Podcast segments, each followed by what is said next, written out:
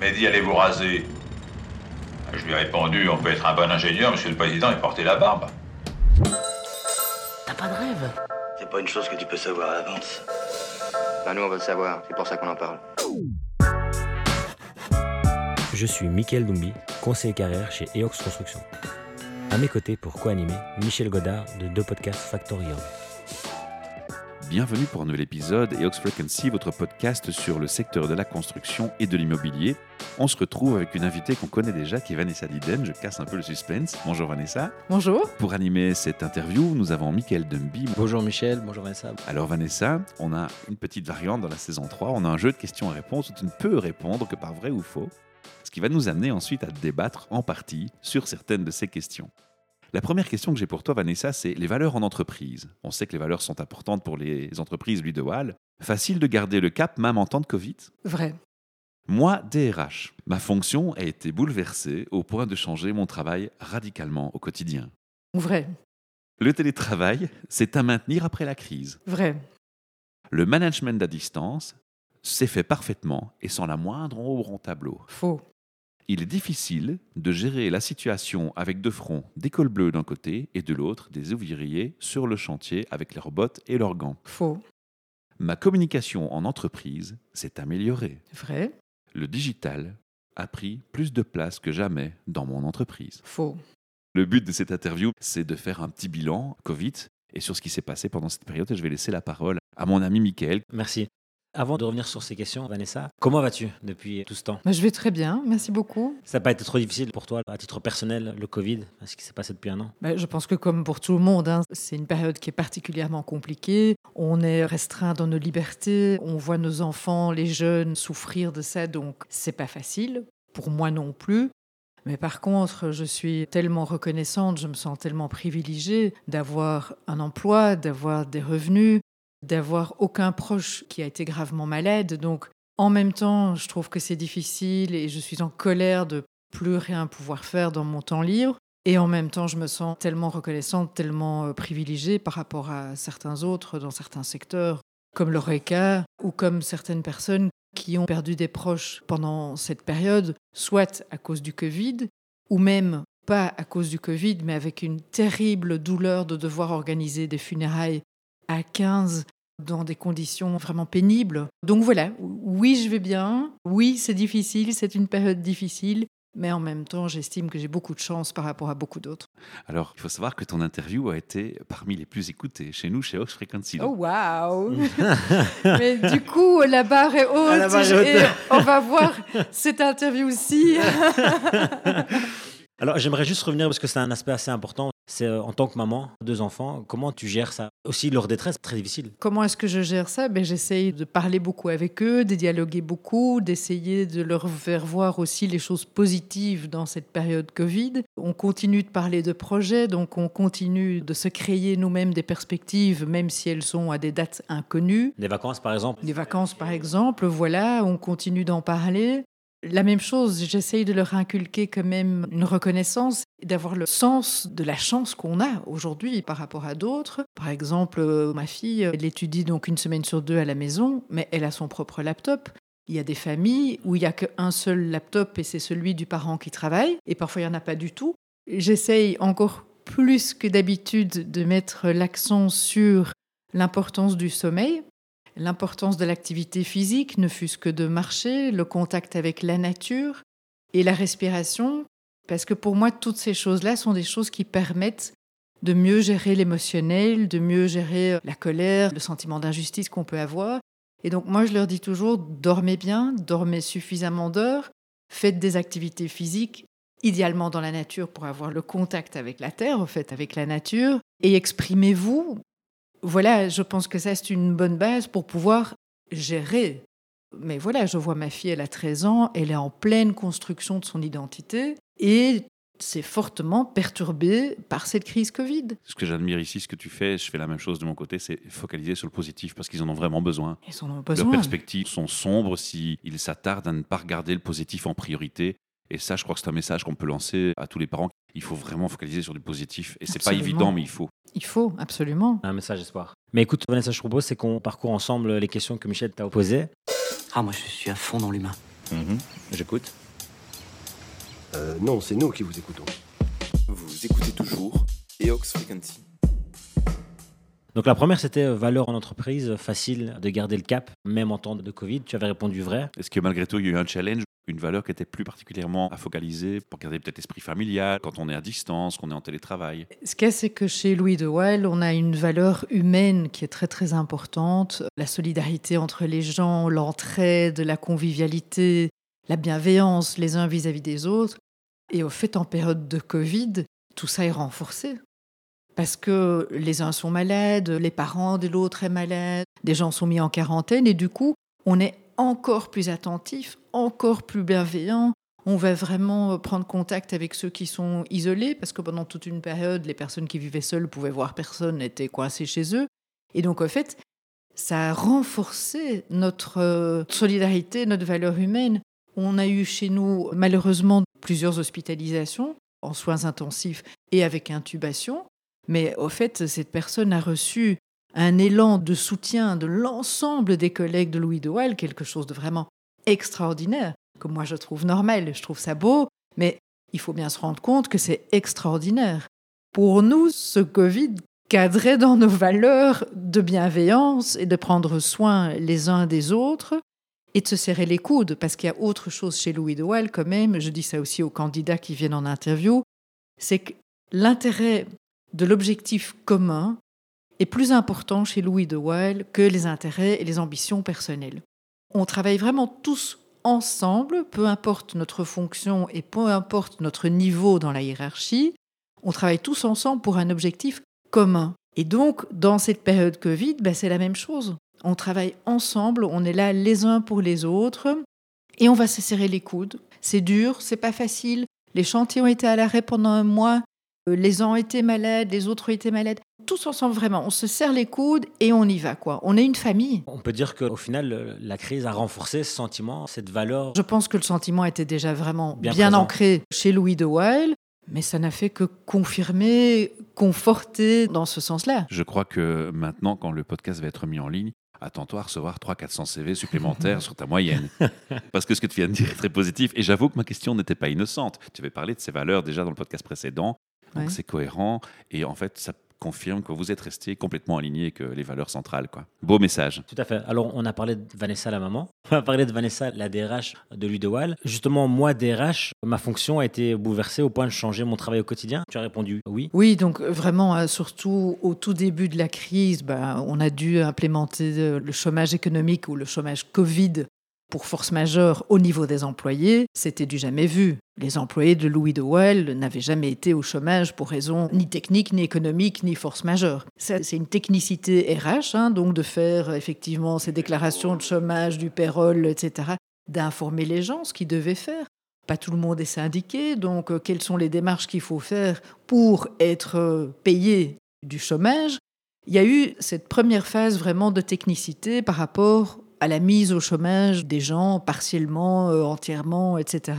Il y a eu énormément de communication par rapport à ça. Ensuite, évidemment, toutes les règles de distanciation, les faire respecter, que ce soit sur chantier, à notre service matériel ou au siège, le télétravail. Oui, vraiment, ça a pris une place énorme dans mon quotidien. Et encore, je reviens là, j'ai fait un petit passage par le siège et je viens d'enlever un bol de chips qui traînait là. C'est interdit.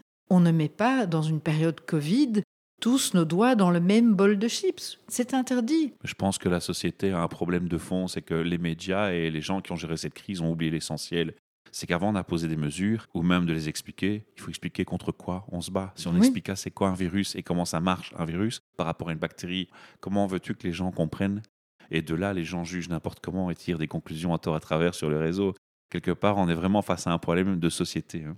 Absolument. Selon toi, est-ce que le télétravail est à maintenir après la crise? Tu as répondu également vrai.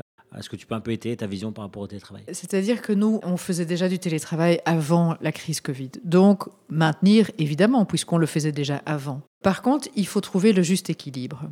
On n'est pas fait pour travailler 100% du temps en télétravail. Et on n'est pas fait, je pense, aujourd'hui, dans les temps actuels, on n'est pas fait non plus pour travailler 100% au bureau. Parce qu'il y a simplement un certain nombre de tâches qu'on fait mieux quand on est isolé, quand on n'est pas perturbé par un collègue qui rentre, qui sort, ou voilà. Mais il y a des tâches pour lesquelles on a besoin de voir les autres. Et moi, je donne souvent le même exemple. Quand on se croise au bureau, on va avoir tendance plus rapidement à se poser une question, à dire Ah tiens, tu en es où avec ce dossier-là? Ou Ah maintenant que je te vois, est-ce que tu as déjà pu faire ceci ou cela? Alors que quand les gens sont en télétravail, on se dit bah, Je lui poserai la question prochaine fois que je le vois. Et on oublie. Et on oublie. Et puis la prochaine fois qu'on le voit, c'est une semaine ou deux semaines plus tard. Moi, je pense qu'il faut trouver un équilibre et ça peut être différent d'une fonction à une autre. Sur les chantiers même, ça me paraît très compliqué d'augmenter de plus qu'un jour par semaine. En vitesse de croisière d'un chantier, il me semble que la moyenne doit être un jour par semaine de télétravail. C'est ce qui me semble aujourd'hui. Par contre, par exemple, pour un département comptable, je pourrais imaginer qu'il travaille deux jours par semaine de la maison, structurellement. Les deviseurs aussi, par exemple? Les deviseurs aussi, ça, ça Mais fonctionne si très tu bien. même trois, tu aurais tendance à répondre quoi? Je suis pas sûre. Au fait, je pense que le juste équilibre serait mi-temps. Mais mi-temps, une demi-journée, ça va pas. On va pas euh, faire Donc, un il faut trajet. scinder à un moment Donc donné. il faut scinder. Dans cette mesure-là, ça me paraît alors mieux, plus réaliste, pour la productivité de l'entreprise et la motivation des collaborateurs, de dire deux jours. Et pour l'intelligence collaborative aussi, il ne faut pas Tout négliger fait. cet aspect-là. Maintenant, il y a une question qui m'interpelle, c'est que les DRH sont confrontés aussi à une autre nouveauté, ou en tout cas, ils vont l'être. C'est que quand tu passes en télétravail, tu manages, et c'est une des questions qui vont suivre, les gens à distance de manière différente. Moi, je constate que beaucoup de sociétés ont pris le pli de devoir faire confiance, mais aussi d'accompagner cette obligation de confiance de mesures de contrôle. Or, quand les gens vont revenir au bureau, ils vont se retrouver avec les mêmes contrôles. Je prends un exemple. En la maison, je travaille, je prends beaucoup moins de pauses café, j'en prends quasi plus. Je vais retourner en entreprise, je vais voir les collègues, je vais prendre plus de pauses café. Si je justifie tout mon temps sur ma journée en télétravail, il n'y aura pas le même résultat selon que je suis au bureau ou que je suis à la maison. Qu'est-ce que tu penses de ce genre de réflexion? C'est une chose sur laquelle on s'est mis à réfléchir en se disant tiens, est-ce que le management va devoir s'adapter à ces changements, ces switches entre télétravail, home working ou entreprise? Vanessa nous a répondu à la question le management à distance s'est fait parfaitement et sans ombre au tableau. Tu as répondu faux. Effectivement, parce que ça reste compliqué pour les managers et surtout quand les gens sont plein temps à la maison. Compliqué d'avoir quand même un minimum de contrôle, de créer du lien et la confiance, mais surtout le lien, de garder l'esprit d'équipe, de garder le travail en équipe, etc.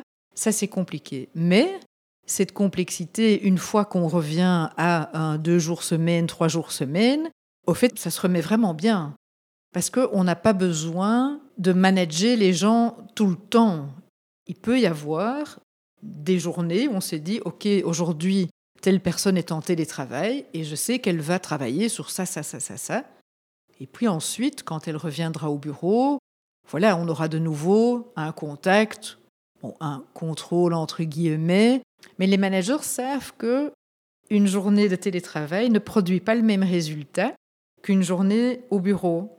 Mais il y a un résultat quand même des deux côtés, mais qui sera différent. Et l'un sera plutôt justement sur le relationnel et sur le travail en équipe, et l'autre sera plutôt pour des dossiers plutôt d'analyse, qui nécessitent de la concentration ou des tâches administratives. Notre personnel de chantier, quand ils doivent faire des états d'avancement vers les sous-traitants ou vers les clients, le meilleur endroit pour faire ça, c'est de façon isolée et donc en télétravail. Il n'y a pas photo. Mais donc on peut dire que les entreprises ont joué le jeu, ou du moins chez les vous avez joué le jeu par rapport à cela. Il faut aussi maintenant que les employés, les collaborateurs jouent aussi le jeu, je dirais, de manière positive par rapport aux éléments que vous mettez en place, que ce soit à distance ou pas. Donc je pense que c'est un peu des deux. Et là, je pense que souvent il y a une erreur d'interprétation. Je pense que les entreprises doivent mettre à disposition tout ce qu'il faut pour que les collaborateurs puissent travailler dans les meilleures conditions. Mais il faut aussi, je, trouve, que le collaborateur fasse la même chose dans son sens, pour que justement l'entreprise ait confiance à mettre en place des éléments supplémentaires s'il le faut. C'est assez important. Je ne sais pas ce que tu en penses. Oui, mais ce qu'il c'est que moi, ce que je dis toujours aussi chez Louis de c'est que un 40 heures, c'est un 40 heures en présentiel ou en distanciel. Ça change rien. Il y a des gens, je dis pas chez Louis de mais qui peuvent travailler au bureau, mais ne rien faire de toute la journée. Et il y a des gens qui travaillent de la maison et qui sont hyper productifs. Je pense que chez Louis de Waal, en tout cas en termes de moyens, on a d'une part, on a donné une indemnité de télétravail qui existait déjà avant et tout le monde ne le fait pas. Donc ça, c'est une chose. Et on a également autorisé que les gens prennent deux écrans, des grands écrans chez eux à la maison. pour leur confort de travail. hein. Il y a beaucoup de gens qui travaillent sur deux écrans, d'avoir des bons écrans pour les yeux, etc. Donc ça, les gens ont pu prendre les écrans du bureau et au fait, on les a doublés parce que certains jours, des gens reviennent au bureau pour pas qu'ils doivent chaque fois déménager les deux écrans. On s'est assuré que tout le monde était au niveau informatique vraiment bien équipé pour pouvoir travailler de façon confortable à la maison. Mais dans la réponse à la question, tu as dit ça s'est pas toujours bien passé. Ça s'est pas toujours bien à passé. à quoi tu as pensé au moment de répondre ça? Dans certaines équipes, la perte de lien, Était problématique. oui. Ça me paraît cohérent, surtout par rapport aux valeurs que tu as décrites tantôt. Oui. Et il y a aussi certains managers qui continuent malgré tout de se poser la question si quand quelqu'un est en télétravail, si au fait il n'est pas en train de faire son ménage en même temps. Tu penses que c'est générationnel ou ça n'a strictement rien à voir? Cette méfiance, Eh bien non, j'ai des directeurs qui sont nettement plus jeunes que moi et qui pourtant ont parfois du mal à faire confiance au télétravail, au fait, euh, en se disant oui, mais la personne va en profiter pour aller chercher son enfant à l'école ou pour aller faire le ménage ou que sais-je. On n'a pas envie de répondre et what else Voilà, et effectivement, c'est ce que les gens font. Oui, mais si le travail derrière est mais est si le fourni, travail derrière est fourni, moi, ça me pose pas de problème. Mais c'est pas évident de faire changer ses mentalités et ses préjugés sur le télétravail. Manager vs leader. Voilà, Le leadership. exactement. Une des questions donc, que Michel donc, t'a posées, c'était euh, il a été difficile de gérer la situation de front avec les cols bleus et justement les ouvriers sur chantier. Est-ce que donc euh, ces deux populations, on peut le dire, différentes, avec une appréciation différente, une communication peut-être euh, qu'il faut adapter? Et du coup, est-ce que ça a été facile de gérer la situation avec les uns et les autres? Oui, moi, je fais pas de différence entre des ouvriers et des employés. Pour moi, ce sont tous des travailleurs, des collaborateurs de Louis de Wild. Et je communique vers les uns comme vers les autres de la même façon. Oui, mais les canaux ne sont pas toujours faciles. C'est-à-dire qu'un col bleu aura plus facilement son mail devant les yeux que l'ouvrier de chantier va peut-être pas aller consulter ses mails tous les jours. Donc la question, c'était plus dans le sens, mais finalement, est-ce que le canal de communication peut être le même, par exemple? C'est une des choses qui, évidemment, interpelle dans un contexte comme celui-là. Oui. Vous avez déjà l'habitude de gérer ça, c'est clair. Mais ici, c'était plus en accentué. Mais au fait, vers les ouvriers, on a plusieurs moyens de communication quand même. On a d'abord les délégués syndicaux, que moi je considère comme partenaires et qui peuvent faire le relais des communications qu'on souhaite faire passer. Deux, on a le courrier. Ils ont l'habitude de recevoir du courrier parce qu'il existe encore malheureusement la carte de chômage. Donc, alors maintenant, pendant la période Covid, cette carte de chômage a été supprimée, mais néanmoins, ils ont l'habitude de recevoir par la poste leur fiche de paye pour beaucoup et la carte de chômage. Donc, quand j'ai des communications, je les envoie aussi par la poste. Et puis ensuite, via les conducteurs, évidemment. Donc, les conducteurs font ce qu'on appelle chez nous des toolbox. Il y a eu plusieurs toolbox Covid. Il y a un rôle clé qui est chez eux, quoi. Absolument. Est-ce que tu peux dire en tant que DRH, ayant quand même une certaine expérience, que le rôle de conducteur a changé depuis euh, ces 5-10 dernières années, voire même est-ce qu'on peut dire que même le métier de gestionnaire a changé selon toi? Oui, mais alors là, ça n'a rien à voir avec le Covid. C'est que euh, malheureusement, les métiers de chantier sont devenus de plus en plus administratifs. Et ça, c'est une plaie, quoi. C'est pas ça leur métier. Leur métier, c'est de construire et de s'assurer que le bâtiment euh, ne s'effondre pas et que le planning soit respecté, que le budget soit respecté. Et malheureusement, on a de plus en plus de contraintes juridiques, réglementaires, et même avec la relation avec les, les maîtres d'ouvrage, tout devient formalisé, administré, encadré. Et donc, ça, c'est vraiment pénible. Et c'est dans ce sens-là que les métiers des conducteurs et des gestionnaires a le plus changé, mais le plus encore celui du conducteur, parce qu'il faut bien se rendre compte qu'un conducteur aujourd'hui commence sa journée par quoi? Par au moins une heure d'administratif par rapport au check-in at work. Mais c'est de la folie. Il fait de la paperasse, quoi. Alors là, on pourrait carrément bondir à quasi à la dernière question. euh, on va faire un bond rapide. Parce que finalement, dans cette situation, qu'est-ce qui est supposé nous aider? Le digital, tout le monde n'a que ça à la bouche. Réalité ou utopie? Est-ce qu'on est vraiment aidé dans ce contexte avec le digital? Est-ce que les outils digitales permettent de faire front par rapport à cette surcharge administrative Ou pas encore? Pas encore. La difficulté, c'est que le- on parle du conducteur, l'essence même du rôle du conducteur sur chantier. La solution ne viendrait-il pas dans la création peut-être de nouveaux métiers, justement, qui sont liés peut-être au digital, à l'avènement de la digitalisation du secteur? Il n'y a pas le budget, monsieur. Mais c'est vrai. Un chantier doit être rentable et on n'a pas la possibilité. Sur certains chantiers, il y a ce qu'on appelle des secrétaires de chantier. Et là, elle va évidemment reprendre toute une partie du boulot, mais pas tout, parce que c'est le conducteur qui voit les travailleurs sur son chantier. Donc un nouveau métier, j'y crois pas. Ensuite, je ne sais pas non plus s'il y aurait un plein temps pour ça. Et puis, on a aujourd'hui une problématique, c'est qu'il y a énormément d'entreprises qui développent et qui proposent des plateformes de gestion documentaire, de check-in network, de welcome, les bons de livraison qui pourraient être digitalisés, des outils de planning. Il y a vraiment une multitude d'outils, plateformes, applications qui existent et qui sont proposées. Mais le problème, c'est que pour une bonne utilisation de toutes ces plateformes, il faut d'abord s'approprier techniquement le fonctionnement de la plateforme. Et elles ne sont pas toutes intuitives. Elles ne sont pas toutes intuitives. Et ensuite, il faut l'adhésion des autres, de l'architecte, du maître d'ouvrage, du bureau d'études, du sous-traitant qui lui-même doit aller mettre ses A1 et ses limousins dans la plateforme. Et le problème aujourd'hui, c'est qu'il y a autant de plateformes que d'entrepreneurs classe 8 et donc, un sous-traitant, il doit s'habituer à 36 plateformes différentes. Et ça, c'est compliqué d'avoir de l'adhésion sur 36 plateformes différentes. Et rajoutons à ça, avec ma vision IT, que ces plateformes, elles doivent communiquer ensemble et rendre les documents compatibles de l'une vers l'autre. Voilà. Et c'est pas non plus gagné. C'est pas non plus gagné. On reprend sur les dessins assistés par ordinateur, pour tout ce qui est les architectes, etc. On a déjà parlé de ce thème. C'est le BIM, au final, dans la construction oui. d'un projet. Est-ce qu'on ne pourrait pas aller plus loin en imaginant une sorte de BIM, justement, qui regrouperait, je dirais, toutes euh, ces plateformes-là? Une plateforme qui recentraliserait au final toutes ces... Ça peut être une solution. Il y a des entreprises qui sont en train de développer ça. Mais bon, ensuite, parfois, le développement dure plus long que l'évolution technologique. C'est très compliqué. Cette histoire de digitalisation, c'est très complexe au fait. Un vrai challenge. Et quelle part financière challenge. a le digital euh, au sein de l'UDOAL est-ce qu'il y a un budget qui est prévu euh, pour cela euh, par an? Non, pas spécifiquement, non. Bon, tu me disais non, monsieur, pour la création de, de nouveaux métiers. Alors aussi en off, il y a un projet qui nous tient tous les deux à cœur, c'est les jeunes. Oui. Est-ce qu'une solution ne peut pas être là, justement? Je sais qu'au sein de Louis de Waal, quand un jeune commence, il passe souvent par la case de vie notamment. Est-ce qu'on ne pourrait pas imaginer, afin de soulager le conducteur dans ces tâches hein, qu'on vient d'évoquer, que justement, ben, au lieu peut-être d'aller plus au devis, mais de directement assister le conducteur sur chantier sur des tâches bien spécifiques oh, Non, parce que par exemple, ce check-in network, ça n'a tellement rien à voir avec la construction. C'est vraiment de l'administration bête. Il faut être hyper rigoureux, il faut un peu connaître les gens. Non. Difficile non. pour toi aussi, ça. Oui, difficile aussi.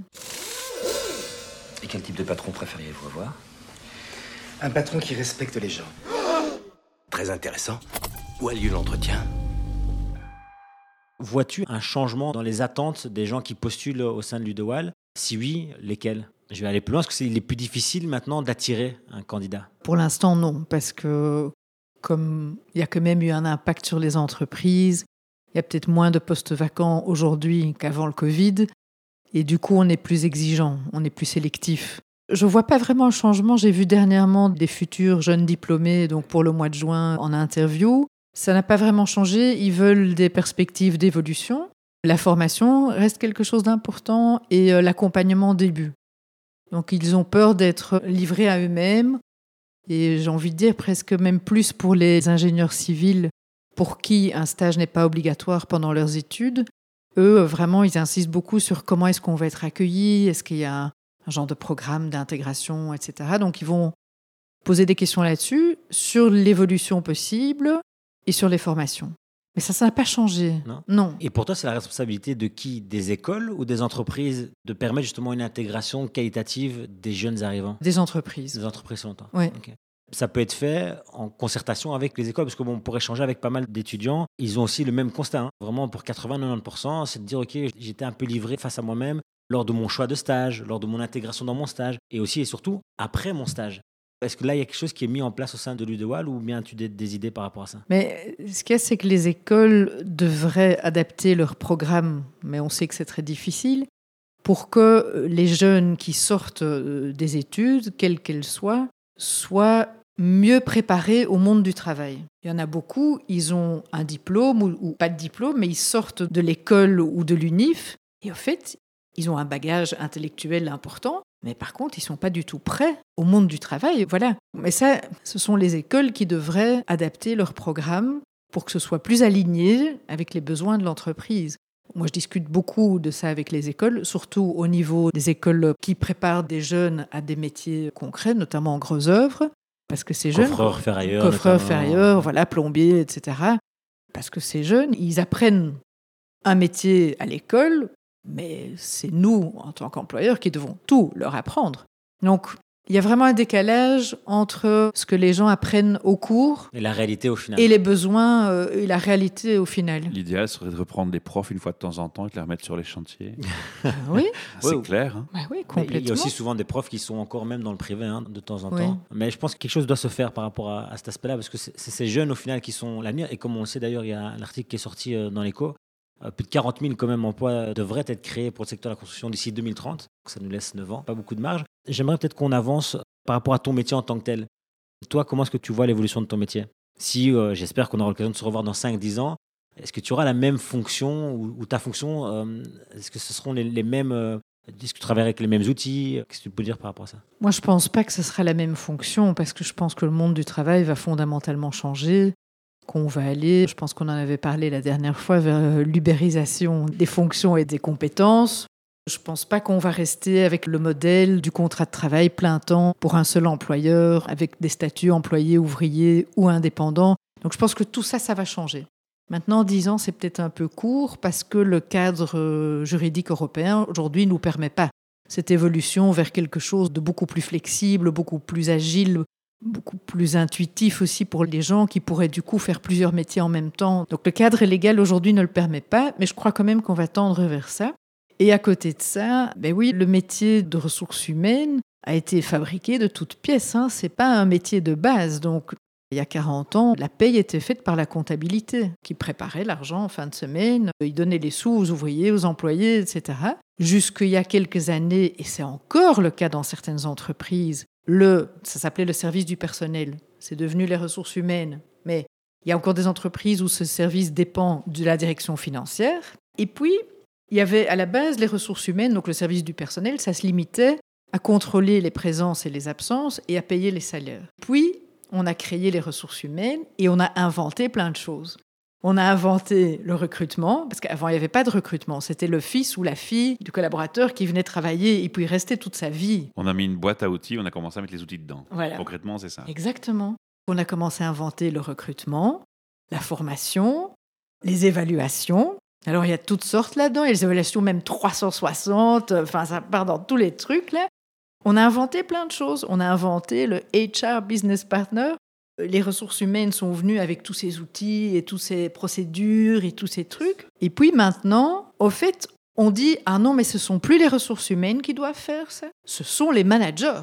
Ce sont les managers qui doivent recruter. Ce sont les managers qui doivent évaluer. Ce sont les managers qui doivent donner du feedback continu, etc., etc. Qu'est-ce qui reste très concrètement, vraiment dans le cœur des HR ben, C'est de nouveau la paye. On parle de plus en plus d'intelligence artificielle. Tu es en train de dire aussi que le boulot HR, bah, il s'effrite un petit peu à gauche, à droite. Est-ce que finalement la fonction de DRH peut être remplacée par une intelligence artificielle? Au niveau paye, sûrement. Le problème, c'est que les secrétariats sociaux ont été inventés il y a trop longtemps et donc ça va être difficile de changer. Mais sûrement, moi j'imagine bien que les gens sur leur application, là, je suis malade, euh, voilà mes objectifs, tout, tout, tout réglé comme ça, sans problème. Par contre, il y a quand même quelque chose d'important au niveau des ressources humaines, c'est l'accompagnement des gens, le H, l'aspect plus psychologique, empathique, trouver l'équilibre entre les objectifs business et l'être humain. Et ça, une machine ne sait pas faire. Et ça, une machine ne sait pas faire. Non, on est d'accord. Ça, on ne sait pas faire. J'aimerais revenir toujours lié à, à l'humain, mais plutôt à la pénurie que le secteur connaît au niveau de main-d'œuvre. Ne penses-tu pas que la solution se trouve en entreprise même? Alors, bon, pour bien connaître mon métier et, et le secteur, une des problématiques, c'est de dire OK, j'ai une compétence. Malheureusement, je risque de me la faire piquer parce qu'à un moment donné, il y a une demande auprès d'une entreprise. Alors là, je prêche pas pour ma paroisse, mais est-ce que la solution ne pourrait pas euh, venir donc des entreprises tout simplement en mettant à disposition des compétences en interne qui ne sont pas utilisées à un moment donné auprès d'autres entreprises du secteur? Ça existe déjà un peu maintenant avec les SM, donc les sociétés momentanées sur certains types de projets. Ne penses-tu pas que ça peut être une solution au final au, problème? Pas aujourd'hui, parce qu'on sait tellement peu combien de temps la personne va rester, entre guillemets, disponible. Ce ne serait pas possible en termes de gestion, de planning, etc. Puis il faut faire attention avec la mise à disposition. C'est parce que tu parlais d'ubérisation, donc c'est pour ça que je fais, Oui. je fais le lien. Qu'est-ce que la vérité ne se trouve-t-elle pas peut-être entre les deux? Oui, mais l'ubérisation, elle va d'abord commencer dans plein d'autres secteurs. La construction reste euh, un secteur euh, très conservateur par rapport à tout ce genre de choses. Donc, Ça va pas être le pionnier dans, en la matière, ça c'est sûr. Mais il y a un autre aspect, c'est la sécurité. Dans la construction, la sécurité a plus d'importance que partout ailleurs. Absolument. Je dirais, un chauffeur de taxi ne prend pas le même risque que quelqu'un sur chantier qu'une grue. Voilà, tout à fait. Et un casque. Oui, donc il y a cet aspect-là aussi, effectivement. Je sais que euh, Ludois est membre de l'ADEB.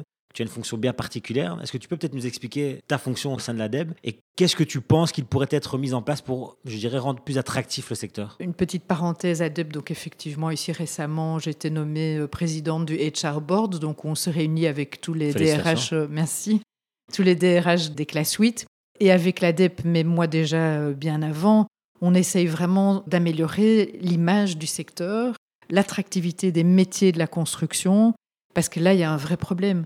Il y a de moins en moins d'inscrits dans les écoles d'ingénieurs, que ce soit les filières ingénieurs civils ou les filières ingénieurs industriels. Chaque année, il y a de moins en moins d'inscrits, donc ça c'est un fait.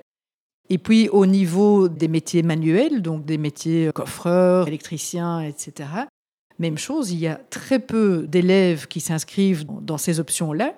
Et quand les élèves sont là, c'est par dépit, et pas par choix, et pas par passion. De nouveau, hein, ce que j'ai expliqué à un moment donné dans cette interview, c'est qu'avant, c'était de père en fils. Et sur les chantiers, c'était toujours comme ça, et c'était le père qui apprenait le métier à son fils de 16, 17, 18 ans. Aujourd'hui, dans nos ouvriers, il n'y en a aucun qui veut que son enfant fasse un métier de la construction. Parce qu'évidemment, c'est un métier qui physiquement est dur. Euh, Voilà, ça, ça, c'est une chose. Et par ailleurs, le métier sur chantier est quand même un métier qui est stressant. Mais évidemment, il n'y a pas que ça. Il y a plein d'aspects hyper positifs dans la construction. Et donc oui, ça c'est un vrai défi. Ça doit être une vraie priorité. C'est l'attractivité du secteur des métiers de la construction. Peut-être pour les- nos éditeurs qui ne sont peut-être pas familiarisés au secteur de la construction, tu peux nous expliquer un peu l'ADEB, que représente l'ADEB, L'ADEP, c'est une association professionnelle des entrepreneurs classe 8. les 65 plus grandes entreprises de construction C'est ça. en Belgique. Alors, je sais qu'en lien avec ce que tu viens de dire, il y a un projet qui te tient également à cœur au sein même de l'ADEB, qui a été mis en place par l'ADEB, c'est More Than Building. Est-ce que tu peux un peu expliquer le projet More Than Building? C'est une plateforme de recrutement, on va dire ça comme ça, sur laquelle tous les entrepreneurs peuvent poster leurs postes vacants, leur offre de stage également. Et donc, les candidats peuvent y trouver des explications sur les entreprises, euh, trouver les offres d'emploi. Tout ça va dans le même sens. Venir à notre micro, parler dans un média qui parle en particulier aussi aux jeunes, puisque le podcasting est un format que beaucoup de jeunes écoutent. C'est une démarche qui fait sens, qui est complètement cohérente avec ton approche. Donc merci pour tout ça.